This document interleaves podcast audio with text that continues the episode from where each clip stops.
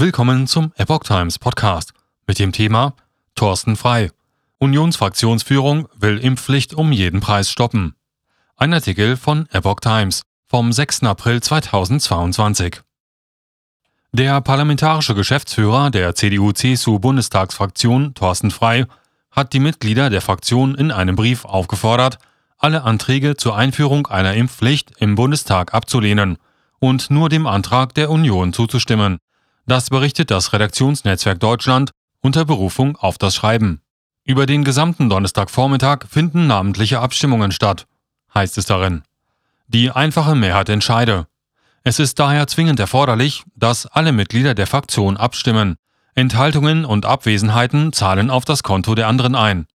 Weiter heißt es, unser Antrag ist der sachlich beste Weg. Deshalb nehmen Sie an allen Abstimmungen teil, stimmen Sie unserem Antrag zu lehnen Sie die übrigen Vorlagen ab. Falls unser Antrag keine Mehrheit findet, sollte dem Impuls widerstanden werden, anderen Vorlagen zuzustimmen, nur damit es irgendein Ergebnis gibt. Sofern am Donnerstag keine Vorlage die notwendige Mehrheit bekomme, sei dies nicht das Ende der Gespräche, so frei in dem Brief. Wir waren und bleiben gesprächsbereit. Hierfür bleibt die in unserem Antrag formulierte, kluge und ausgewogene Position die Grundlage.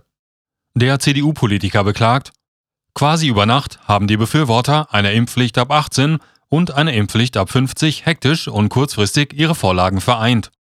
An der politischen Linie der Unionsfraktion habe sich dadurch aber nichts geändert. Insbesondere müsse man mit dem Mittel der Geschäftsordnung verhindern, dass alle anderen Vorlagen abgeräumt werden, bis nur noch der Gesetzentwurf vom Kanzler Olaf Scholz und Gesundheitsminister Karl Lauterbach, beide SPD, übrig bleibe. Beide wollen eigentlich eine Impfpflicht ab 18.